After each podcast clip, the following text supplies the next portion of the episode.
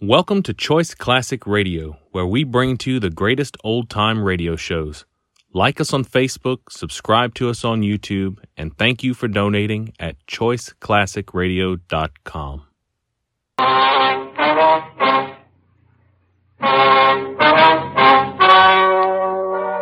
story you are about to hear is true.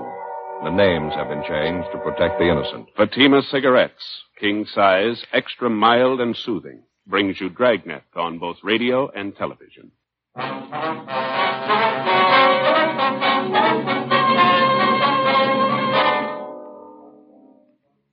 You're an investigating sergeant. You're assigned to Traffic Division, A I D. Death and tragedy is forecast for the people of your city. You don't know who the victims will be.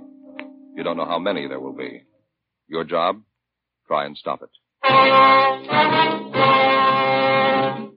Compare Fatima with any other king-size cigarette. Yes, compare Fatima with any other king-size cigarette. One, Fatima's length filters the smoke eighty-five millimeters for your protection. Two, Fatima's length cools the smoke for your protection. Three, Fatima's length gives you those extra puffs, twenty-one percent longer than standard cigarette size. Fatima gives you more for your money. And in king-size Fatima, you get an extra mild and soothing smoke, plus the added protection of Fatima quality. Buy Fatima in the bright, sunny yellow pack. Dragnet, the documented drama of an actual crime. For the next thirty minutes, in cooperation with the Los Angeles Police Department, you will travel step by step on the side of the law through an actual case transcribed from official police files. From beginning to end, from crime to punishment, Dragnet is the story of your police force in action. It was Thursday, July third. It was warm in Los Angeles. We were working a night watch out of Traffic Division, accident investigation. My partner's Frank Smith. The boss is Deputy Chief Caldwell. My name's Friday. I was on the way back from the scene of the accident, and it was nine forty-two p.m. when I got to Georgia Street Receiving Hospital, second floor, treatment room five. Joe? Hi. How's it going? Not too good. How are they? Bad, all four of them. Girl who was riding in the front seat, both legs crushed. I don't know. Talking to Doc Hall, nothing he can do. Gonna have to amputate. That's a shame. All the parents been notified? Yeah, they're on their way down now. Cigarette? Yeah, thanks. I got a match. All right, thank you.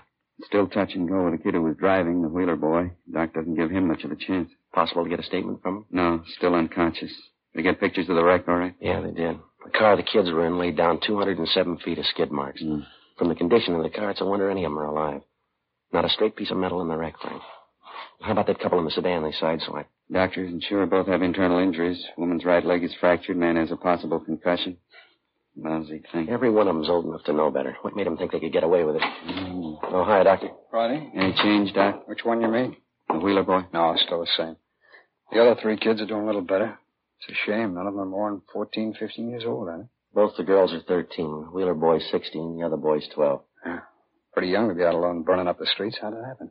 Well, one of the girls told us that the Wheeler boy picked up the three of them about eight o'clock tonight. Asked them if they wanted to go for a ride in his father's new car. Yeah. Well, they thought they were going down to the neighborhood drive-in for a coat. Yeah. Well, the girl said they drove around the neighborhood for a while. Wheeler boy was bragging about what a good driver he was, how fast the car'd go. Kept telling the kids that he could drive as fast as his father did. Yeah. Well, I hear it's too bad you can't hold the father. Yeah, it's pretty obvious he didn't set much of an example. Well, the girl told us that the Wheeler boy drove down to the highway. She spotted a police car behind him and told the Wheeler kid to slow up. He said something like, "My father outran a cop the other day. If he can do it, I know I can." Well, the kids pleaded with him to pull over and stop, and he wouldn't listen. Told him to shut up and hang on, and he'd show him some real fancy driving. Had a chase of more than nineteen miles, Doc. Car in pursuit radioed in for help. We tried to block off the intersections ahead of them. They were just going too fast. Mm-hmm. How'd the boy crack up? Sideswiped the sedan with that old couple in it. Lost control of the car, went into a skid. The car hit the curb, blew a tire, piled head-on into a parked truck. The impact drove the engine of the truck right back into the cab. I never saw anything like it. Yeah. The car the kids were in is almost broken in half. Well, I've done everything I can for him. I'll keep the Wheeler boy in the critical room. Nurses in there with him now. I'll move the other three back into the ward. We want to make our report, Doc. You got an empty slip on it? Yeah, I just finished it. It's right in here. Thank you. You know, I got a sixteen-year-old boy, Friday. Every time I make one of these things out, I say a prayer. Yeah. Hope they never have to make one out for my boy. Well, excuse me. I better go back in there and check on that youngster. All right, Doc. Thanks. Look at this M T, Frank.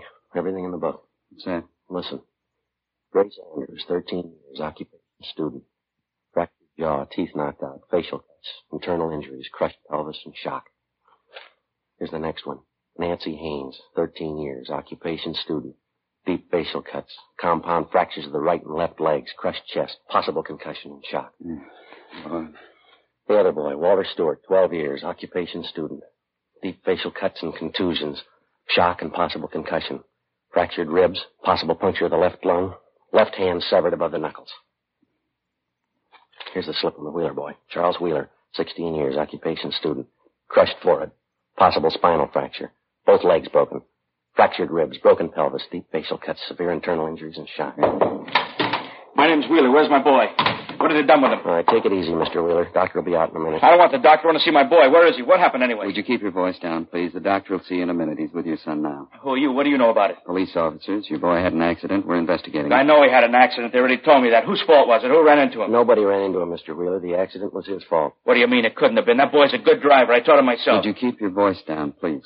I want to get to the bottom of this thing. I want to see my boy. What are you stalling me for? Nobody's stalling you, sir. You can see your boy as soon as the doctor okays it. I'm going to take him to my own doctor. I wouldn't trust my boy in a place like this. Who ordered him here anyway? We did. It was an emergency. The ambulance took him here from the scene of the accident. Well, you still haven't told me how it happened. Now, why do you say it was his fault? Why are you accusing him? It was his fault, Mister Wheeler. There's no doubt about it. He was speeding, and a police car tried to catch him. He tried to outrun him. In the process, he ran into a parked truck. I knew it wasn't his fault.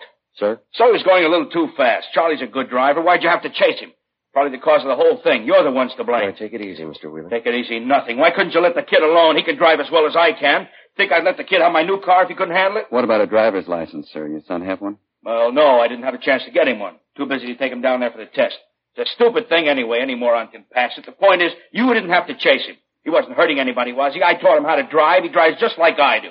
He's a fast driver, but he's a good one. I ought to know. Our radio cars had to chase your boy nineteen miles, Mister Wheeler. Eleven cars chased him. Your boy was endangering the life of everybody on that highway. In a twenty-five mile an hour zone, he was clocked at better than seventy miles an hour. At one time, we figured he must have been doing better than ninety. He went through a dozen boulevard stops. He barely missed a woman pedestrian. The woman had a baby in her arms. Just before he cracked up, he sideswiped another car, an old couple in it.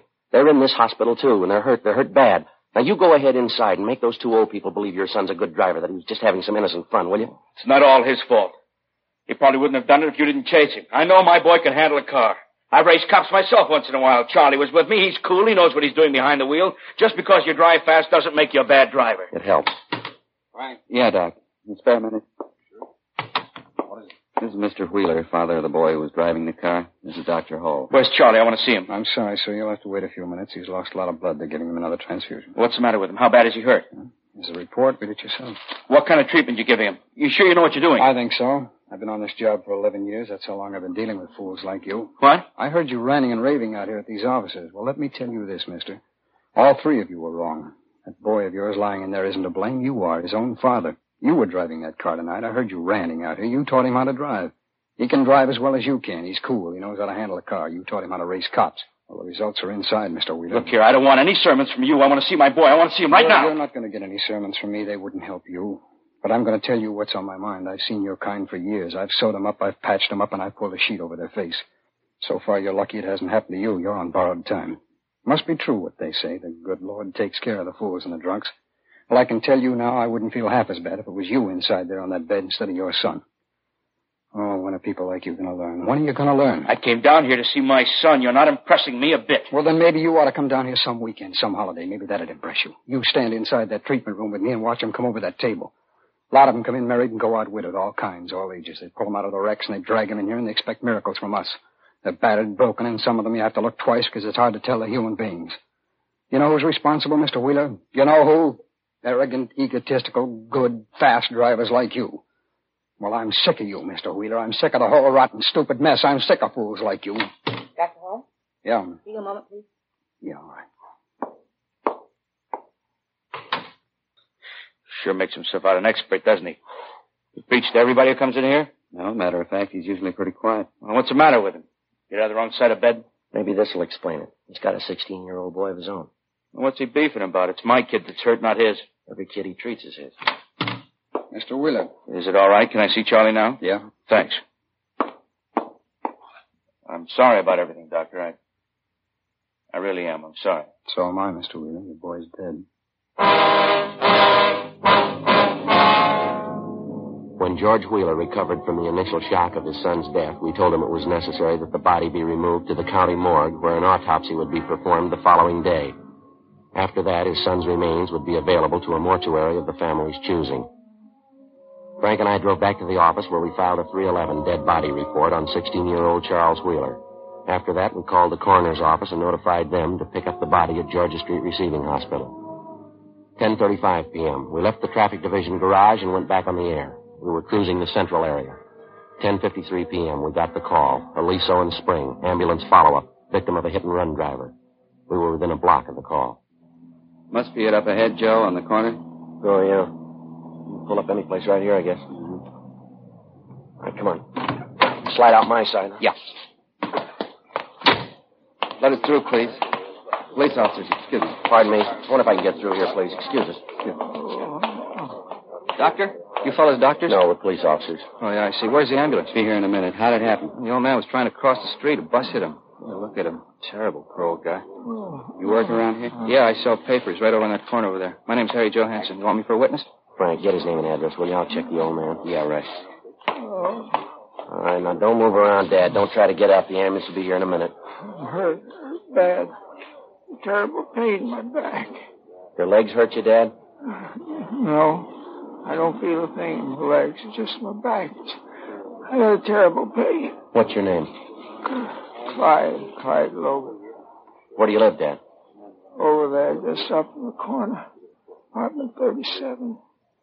Hey, could you go over and see Leona, see if she's all right? She's going to be awful worried. Yeah, we'll take care of it. You been drinking, Dad? Well, it was the nightcap. The doctor said I ought to have a glass of port every night. I was just on my way home when it happened. Oh, oh my God.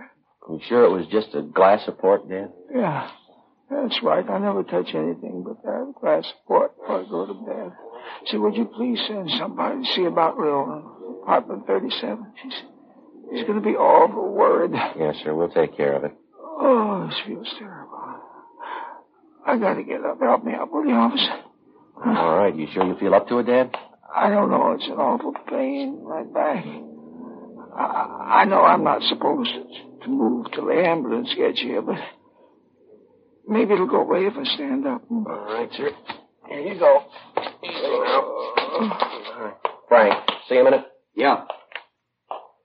Cancel the ambulance, will you? We won't need it. Hmm? Cancel it. Call the wagon. Yeah, all right. Yeah, I'm going to get help, Sergeant. Are they coming for me? Yeah, you're going to get help, Dad. It's on the way. I come to the corner here and I start to cross over. And what do you think? Right out of nowhere, this big red bus come up the street. Must have been going sixty. Hit me and kept right on going. I thought for a minute there I was gone for sure. Did you say it was a big red bus? Red or blue? What's the difference? They run me down. Oh, look at that. Get the ambulance quick. Look at that. What's that? My, my shirt front here. Look, look, it's all red. It's blood. Get some help. I'm bleeding to death. Get some help. Oh, there's a sharp pain in my ribs. Let's take your coat off here. That's uh, the idea. Uh, that's better. The pain's gone now. Yeah, well, I don't know what your blood type is, Dad, but you're bleeding port wine. Oh, no. Worse than you thought it was, Dad. You broke your bottle of port. All wrapped up in papers, too, so I wonder how it happened. Just look at my brand-new shirt, all that good wine. Joe? No, I canceled the ambulance, called communications for the wagon. What's the score? Say, would you please send somebody up to my place to see Leona? It's apartment thirty-seven, building right up in the corner. Please look after Leona. Yeah, we'll tell her, Dad. Oh, say, when you see her, would you, would you please give her this? What's this? Piece of liver. Leona just loves liver. I didn't know you were married, Clyde. When did that happen?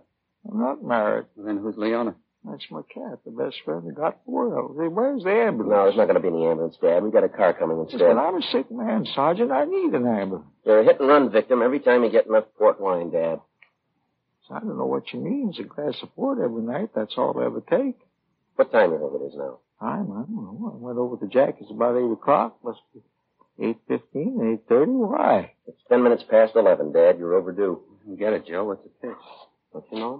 Clyde Logan. Got an arrest sheet as long as your arm. Somebody down at Central tagged him with the name Hit and Run Logan. He's a town character. Well, what's the idea of the hit-and-run story? Oh, he likes attention. Every time he gets loaded, he likes to ride in an ambulance with a siren wide open, so he lays down in the street, pretends he's been hit. Mm, I see. Every city's got at least one of them, I guess. Some of them turn in fire alarms, some of them confess to murder, some of them just beat their wives. Clyde likes to be a hit-and-run victim. See, what are you going to do? You're going to lock me up? No choice, Dad. Well, I suppose not. Say, would you talk to the jailer and see if I could get my old job back? I mean, you know, anything in the kitchen. I, I like to work in the kitchen. Yeah, all right, we'll talk to him. And now, just one more thing. Yeah? Would you would you go see Jackie Martin for me? Place right up the street there, you know, you see the sign there? Yeah, uh-huh. Jackie's old-time wine shop, that, that's the place. Well, you go in there and you ask for Jackie. You tell him that I sent you, you see. You, you can say that he's not going to get any more of my business. You tell him I won't even pay him what I owe him. Well, what's the matter, Dad? Why are you mad at him? Well, I got good enough reason. All the trade that I've given him and all the money I spent there, a double-crosser. You can't keep customers that way, and he'll find that out. What do you mean, Dad? Well, look, right here on the sidewalk. Yeah? Jackie Martin, him and his cheap bottles.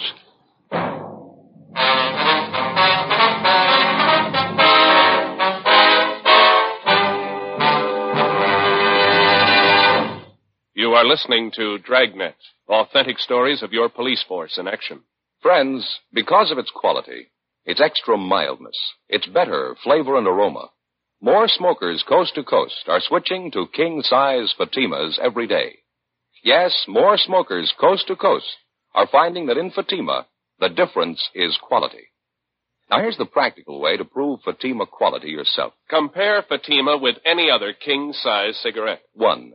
Fatima's length filters the smoke eighty-five millimeters for your protection. Two, Fatima's length cools the smoke for your protection. Three, Fatima's length gives you those extra puffs, twenty-one percent longer than standard cigarette size. Fatima gives you more for your money. And in king-size Fatima, you get an extra mild and soothing smoke, plus the added protection of Fatima quality. Remember, more and more of your friends are switching to king-size Fatimas. Compare them yourself. King-size Fatima. Extra mild and soothing. Plus the added protection of Fatima quality. Look for the bright sunny yellow pack. Buy king-size Fatima.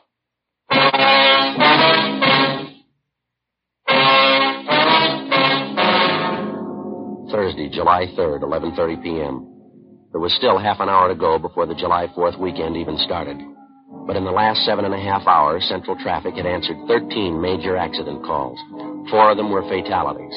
If it was any indication of the next seventy-two hours, the fourth of July weekend was due to spell death and tragedy for more people than we figured. twelve ten a.m., we received another ambulance follow-up call, this time at eleventh and Georgia. A young couple on a motorcycle trying to beat the stop signal had crashed headlong into the side of an eastbound bus. One was taken to the hospital, one was taken to the county morgue. twelve twenty a.m. After taking care of the necessary reports, we impounded the motorcycle. The next half hour was fairly quiet. twelve fifty-five a.m., we went off the air and stopped to have a cup of coffee. one fifteen a.m., we called back in service. We continued cruising the central area. At one forty-eight a.m., twelve minutes before quitting time, we got a call for Wilshire and Toberman Street, an ambulance follow-up, city property damage, motor officer. one fifteen a.m., we arrived at the scene. Approximately twenty feet from the southwest corner, a police motorcycle was sprawled on the street. The front of it was demolished. About thirty feet from the motorcycle, lying face down in the street, was the figure of a man in a police uniform. All right, would you step back, please? Up on the sidewalk. Please, everybody, back up there on the sidewalk, please. Help me. Please. All right, don't try to move, fella. It's O'Brien. Yeah. Hey, Mike. Mike? Mm-hmm. Tried to miss it. Couldn't help it. Take it easy now. Don't try to talk. Ambulance is on the way, Mike. Don't kid me, Joe. Chest. My chest hurts. Hey, but my collar can't breathe. Hey, all right, sure, Mike. Come on, take it easy now. Don't move. Chasing this car. Cream convertible. Man, woman. I think he was five oh two. Big chase. Red light. Siren. Siren. All right, now take it easy, Mike. Relax. Other car turned. The car turned right in front of me. I saw it. Nothing I could do. Couldn't stop. Turned right in front of me. Evelyn. Gonna go see her. Evelyn. She's waiting. All right, will you take it easy, Mike? Don't talk and don't Joe. Move. This will work out all right. Take it easy. Joe. Evelyn. Evelyn. Joe. Hey, Mike. Mike. Joe, got a coat here. Slip it under his head. It'll be more comfortable. No, he doesn't need it, Frank. He's comfortable.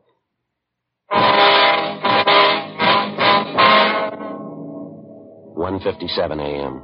The ambulance arrived, and O'Brien's body was removed to the county morgue. Photographs were taken, diagrams were drawn, and statements taken from the witnesses. A truck from Central Garage arrived and started removing the dead officer's motorcycle. Frank and I went over and started interviewing the driver of the car which O'Brien had collided with. She identified herself as Corrine Norton, a bookkeeper at a South Los Angeles defense plant. I was making a left turn, that's all. Next thing I knew, he hit my car. You can see what he did to it. Who's going to pay for the damages? We can talk about that later, Miss Norton. Our first concern is we'd like to find out what happened. Well, there's nothing to it. I already told you. This cop ran into me. There wasn't anything I could do. Well, would you start from the beginning, please, and tell us exactly what happened? From the beginning of what? I told you. You ran into my car. What more do you want to know? Sorry it happened, but I couldn't help it. Look at my car. How am I going to get to work in the morning? Will you please tell us what happened here, miss? Just as near as you can remember. Well, I was going down this way on Wilshire on my way home. I started to make a left turn onto Toberman, and this cop on the motorcycle drove right into me. Wasn't anything I could do. His fault. I couldn't help it. Could we see your operator's license, please? Oh, certainly. Let's see it. Here's someplace. Yeah, here it is. All right. You want to read it out, Frank? Yeah. California operator's license number B two oh eight nine two seven. Okay, got it. Corrine, C O R I N N E M, Norton. Mm-hmm. ten thousand thirty-three, Ruth Ellen, Los Angeles. ten thousand thirty-three. Right. Female. Five foot three and a half, one hundred twenty-three pounds. Uh-huh. Born February eighteenth, nineteen oh nine. Blue eyes, brown hair. Uh-huh. Must wear adequate glasses. Just a minute. Okay. You have your glasses with you, Miss Norton? Oh, yes, right here in my purse. I really don't have to wear them. I can see just as well without them. Were you wearing your glasses at the time of the accident? Yes, I was. I took them off right after the accident. Here they are, right, right here in my purse. See? Miss Norton, we understand the motorcycle officer had his red light and siren in operation at the time of this accident. Did you see it or hear it? No, I didn't hear any siren, and I certainly didn't see any red light. And when's the first time you saw the officer, ma'am? When he hit me. He seemed to come out of nowhere. He was going very fast. You say you were in the process of making a left turn. Is that right, Miss Norton? Did you give a hand signal indicating that you were going to turn? Of course I did. I always do. You touched your car since the accident. What do you mean if I touched it? Was your car just like it was when you were driving it prior to the accident? Yes, I suppose it is. I mean, with the exception of the damage he did. You're sure you gave a hand signal, Miss Norton? Of course I am. What's this all about, anyway? Well, if your car's exactly the way it was before the accident, and you're telling us the truth here, how do you account for the fact that the left-hand window of your car is still rolled up here? What? The window on the driver's side of your car there, it's closed tight. You couldn't have made a left-hand signal, now could you? Well, I don't understand it. I'm sure I made a signal. I think so, anyway. Are you trying to say I'm to blame for that cop's death? We're not trying to say anything, ma'am. We're trying to get the facts here. Well, you certainly have a funny way of doing it. What do you call facts, anyway? Trying to incriminate me in this thing? I was making a left turn and he ran into me. It's as simple as that. I don't know what you're so excited about. The man just died, Miss Norton. We're trying to find out why. Well, why ask me? I didn't kill him, speeding along on a motorcycle like that. He shouldn't have been going that fast anyway. That's his job, ma'am. That's what they pay him for. He was chasing a drunk driver. All right, that's his job. He knew it was dangerous when he took it. Yes, ma'am. Part of his job, that's what we pay him for. Well, he's dead, Miss Norton. Who's going to pay him for that? two fifteen a.m. A traffic car took Corrine Norton downtown to the station where her statement was to be taken and a further investigation made. Frank and I contacted Sergeant Joe Whitehead of the medical detail and informed him of Mike O'Brien's death. He told us he'd notify the business office and the parents of the dead officer. Because of our close association with O'Brien, we happened to know that he planned to get married July fifteenth, the first day of his vacation. The girl he was going to marry was an Evelyn Monroe. She lived in the Silver Lake District. We told Whitehead that we'd notify her. two thirty p.m., Frank and I drove out Sunset Boulevard to the girl's house. Oh, hi, Frank, Joe. Oh, hi. Is Mike with you? Well, no, he isn't, Evelyn. Well, come on in. Have some coffee. I'm just waiting for Mike. All right, thank you. Guess Mike's a little late tonight. Come on in. How do you like your coffee, cream and sugar? Mike will be all right, thanks, both of us.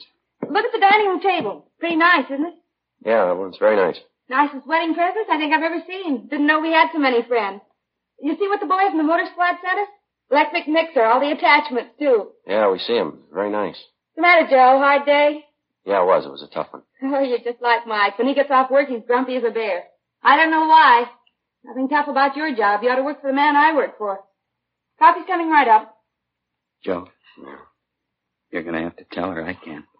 Do me a favor. Yeah, I'll try. Here you are. I think you ought to like these donuts. I get them at the bakery down the street. Mike's crazy about them. Uh, would you sit down, Evelyn, please? I'd like to talk to you. Oh, sure, Joe. You sound serious. What's the matter? It's about Mike, Evelyn. Mike? What about him? He wanted us to come by and see you. He was hurt tonight. Oh, no. Was it bad? Yeah, I'm afraid so. What happened? Where is he? Can I see him? No, not now. A little later. What happened? They told his mother and dad?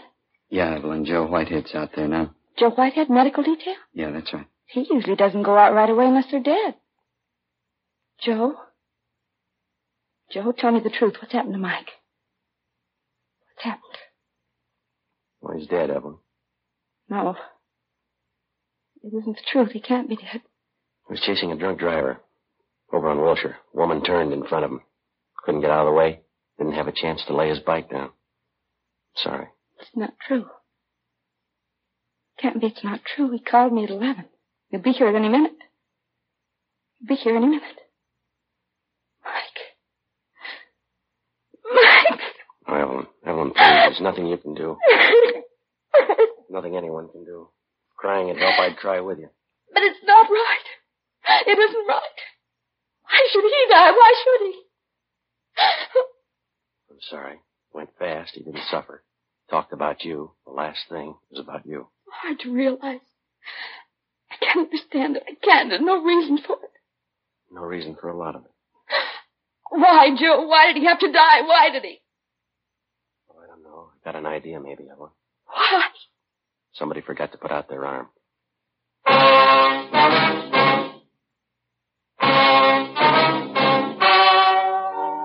The story you have just heard was true. The names were changed to protect the innocent. On October second, an inquest was held at the county morgue, city and county of Los Angeles, state of California. The coroner's jury returned a verdict of excusable homicide in the death of motorcycle officer Michael O'Brien. In a moment, a word about another trial. Now, here is our star, Jack Webb. Thank you, George Fenneman. Friends, I know a lot of you listeners have taken my advice and switched to Fatima's. Now, if you haven't, how about comparing Fatima this weekend for sure?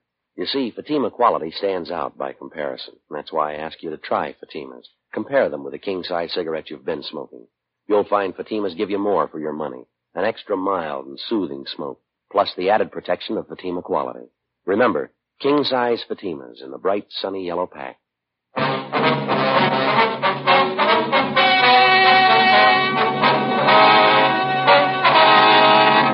Normally at this time, we give you the result or outcome of legal proceedings against a person or persons for criminal action.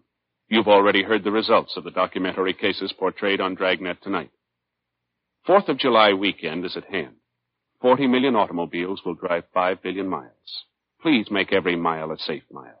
Be considerate of the other driver on the road and have a happy weekend.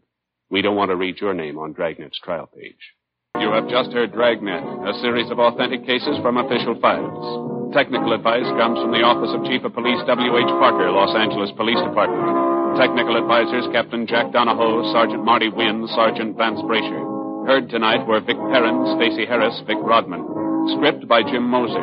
Music by Walter Schumann. Hal Gibney speaking.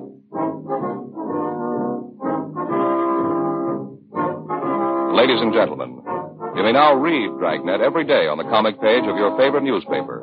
Please consult your local daily paper. King Size Fatima has brought you Dragnet, transcribed from Los Angeles. Yes, adventure is yours tonight with Counter Spy on N B C.